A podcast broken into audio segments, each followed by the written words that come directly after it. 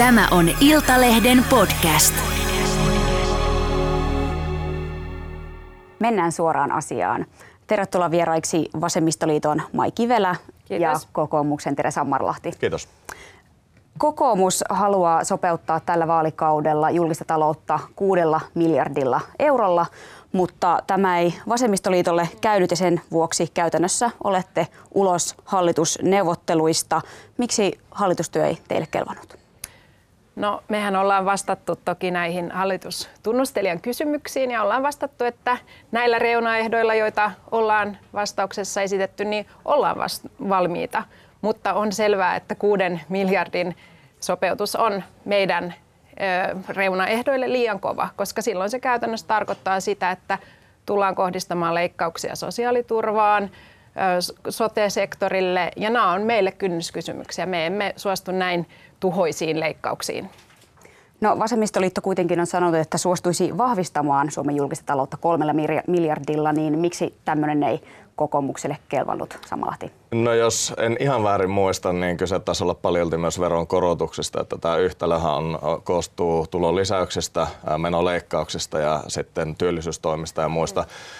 julkista taloutta vahvistavista toimista. Ja, ja meidän näkemys on se, että, että verotus on liian korkealla jo tälläkin hetkellä ja me halutaan, halutaan alentaa veroastetta, pitää se vähintään nyt samassa kuin tällä hetkellä, mutta me nähdään, että ne, ne, se hyvä tulee sieltä työllisyysasteen parantumisesta, elinkeinoelämän piristymisestä ja, ja tuota, sitten tietenkin niiden julkisen sektorin menorönsien karsimisesta. No, Mai Kivelä tuossa sanoit, niin jatka vaan. Itse asiassa, jos mitään veropäätöksiä ei tehdä, niin meidän kokonaisverotuloastehan laskee. Ja toisaalta, jos meillä olisi esimerkiksi kaksituhattaluvun ajan ollut Tanskan kokonaisveroaste, niin meillä ei olisi mitään valtion ö, alijäämää tällä hetkellä.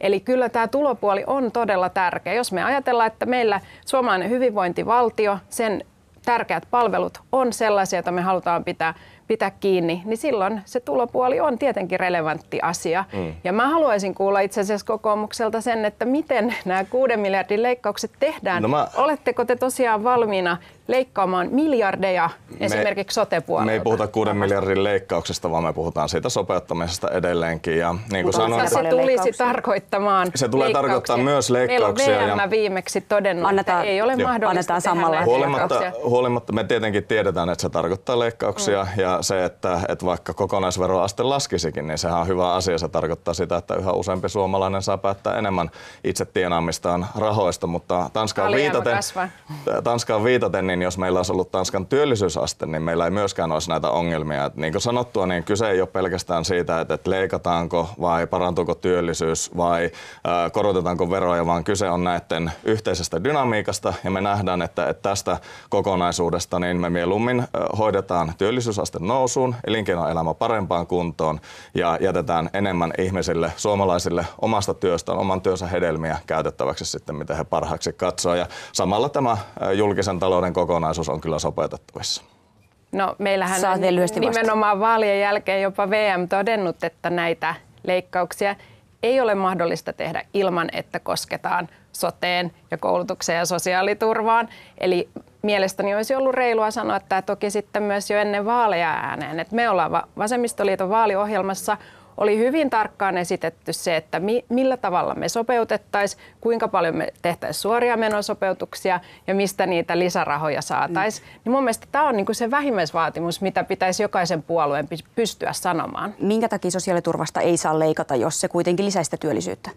No, meillä on ensinnäkin tällä hetkellä jo se tilanne, että Suomen sosiaaliturvan taso on liian alhainen. Me ollaan saatu Euroopan neuvostolta viimeksi tämän vuoden, oliko helmikuussa, huomautus, että me tehdään, niin kuin, että se on meidän kansainvälisten ihmisoikeuksien, jos se kuitenkin kasvattaisi työllisyyttä, jos kuitenkin sen sosiaaliturvan taso alentaminen olisi keino kasvattaa työllisyyttä. No, nythän onneksi hallitus, viime, viime kauden hallitus on saavuttanut oman työllisyystavoitteen. Meillä on työllisyysennätys lukemissa, mutta totta kai niin kuin loppupeleissä kyse on myös siitä, että, että mikä on se käsitys oikeudenmukaisesta talouspolitiikasta Ja Vasemmistoliiton mielestä on oikeudenmukaisempaa se, että kaikista pienituloiset, ne ihmiset, jotka on sosiaaliturvan varassa, eivät nyt joudu maksamaan siitä, että me tasapainotetaan valtion taloutta, kun me voidaan tehdä se paljon kestävämmällä tavalla ja me voidaan tehdä se meidän, paljon oikeudenmukaisempaa. Meidän, kokoomus, niin, meidän kokoomuslaisten mielestä paljon oikeudenmukaisempaa on se, että ihmiset pääsee töihin ja pystyy omalla työllään parantamaan omaa elintasoa. Ja sieltä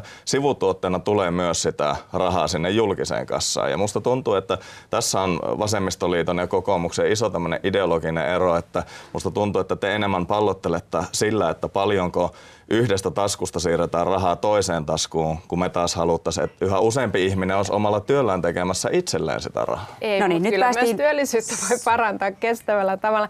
Suuren ideologisen eroon siinä eri... päästiin. Niin on, on siinä, että teidän, teidän veroratkaisut suosisivat kaikista hyvätuloisimpia euromääräisesti eniten.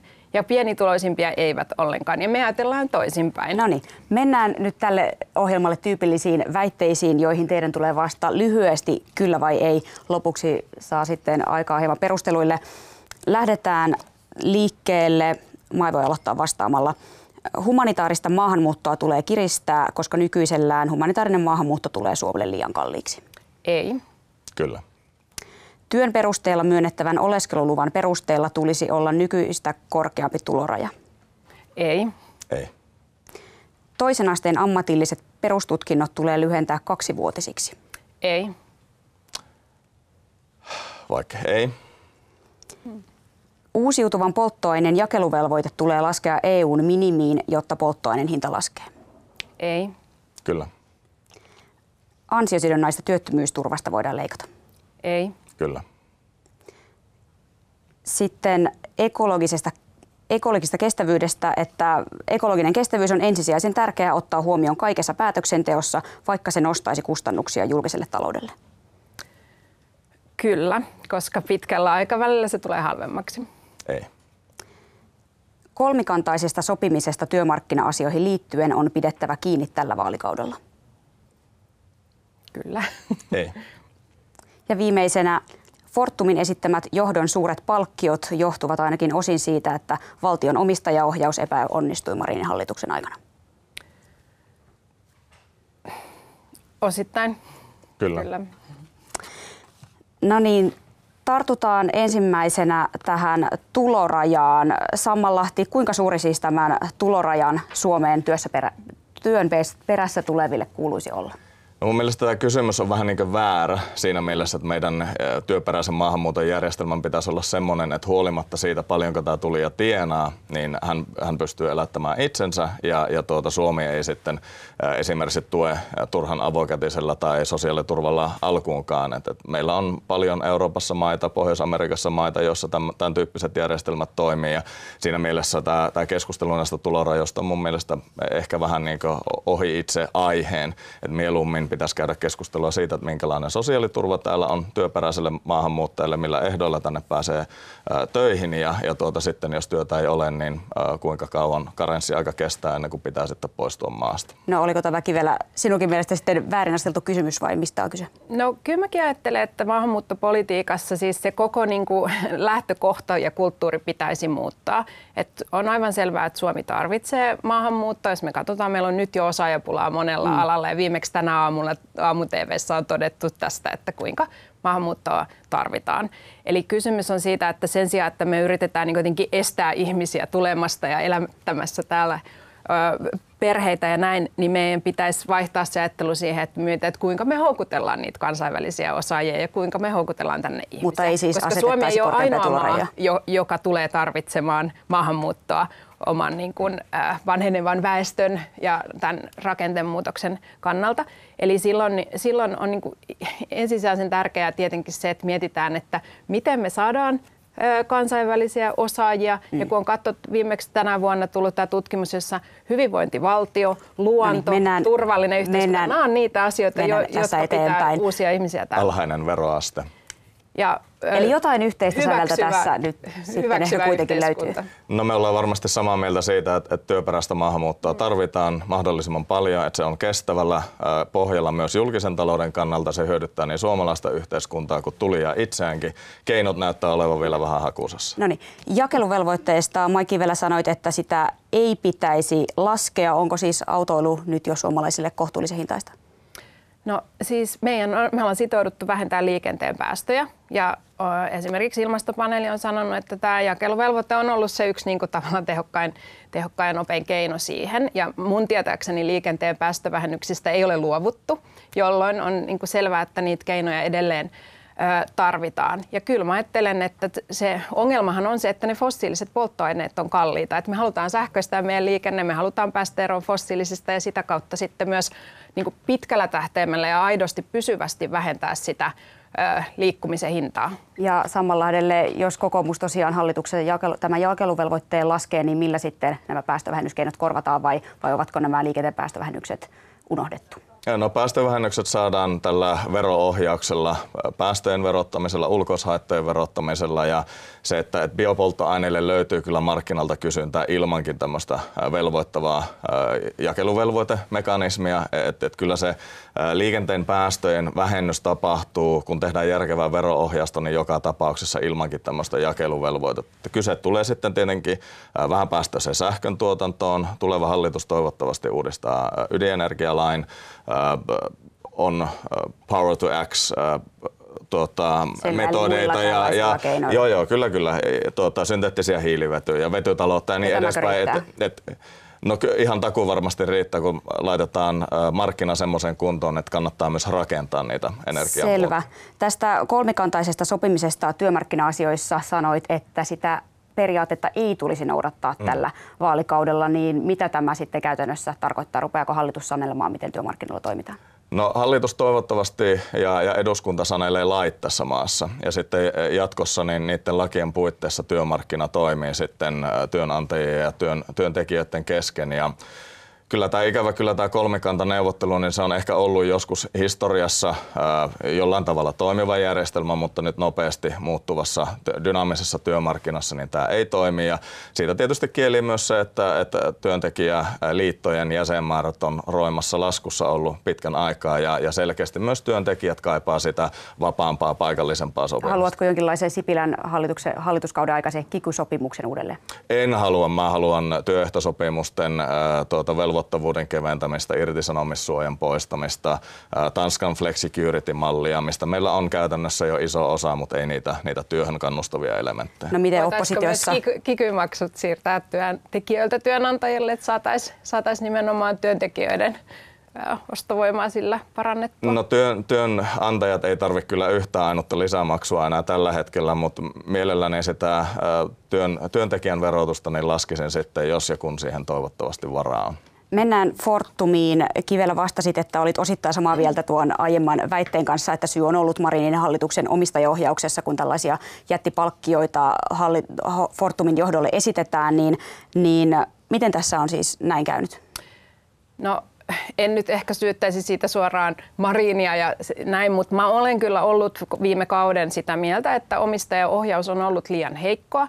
Et jos meillä on valtio-omisteisia yhtiöitä, niin on hyvä olla tietenkin ja näin, mutta et, et se ei voi mennä niin, että meillä on niin kuin nimellisesti omistajaohjausta, mutta sitten käytännössä miten tässä ei näin kävi? Olit kuitenkin tässä hallituksessakin mukana. Ei tehdä. Tai olit, edus, olis, olit kansanedustaja tässä hallituksessa, joka, joka päästi tällaisen tapahtumaan.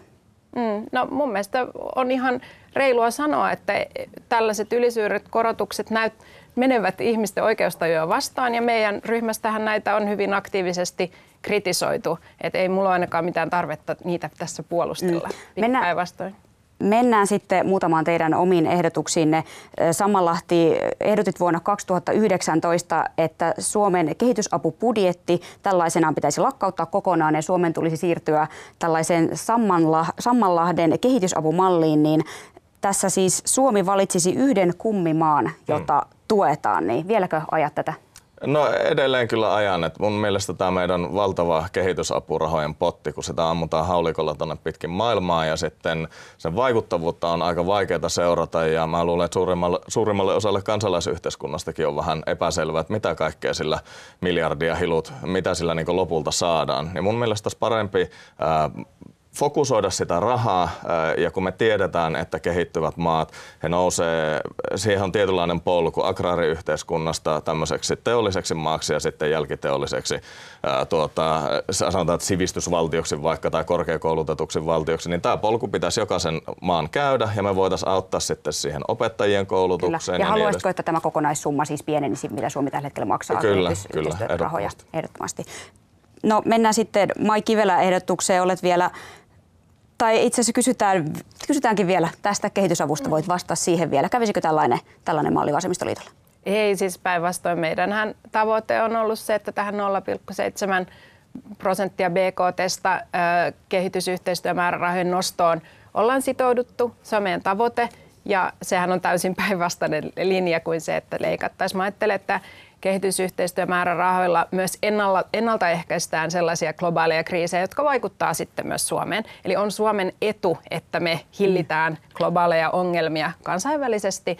Ja kun sanoit, että kukaan ei tiedä, minne ne rahat menee, niin niin harva ö, valtion talouden raha on niin hyvin seurattua, ja, ja tota, että sehän on niin kuin poikkeuksellisen... Sanoin, myös... että sen vaikuttavuutta on vaikea seurata. No niin, sitten mennään vielä Mai Kivelän ehdotukseen. Vielä ihan tässä hiljattain olet sanonut, että työaikoja tulisi edelleen lyhentää, ja tämä olisi hyväksi niin ihmisten hyvinvoinnille kuin luonnollekin, niin onko tämä tällaisessa Suomen taloustilanteessa hyväksi?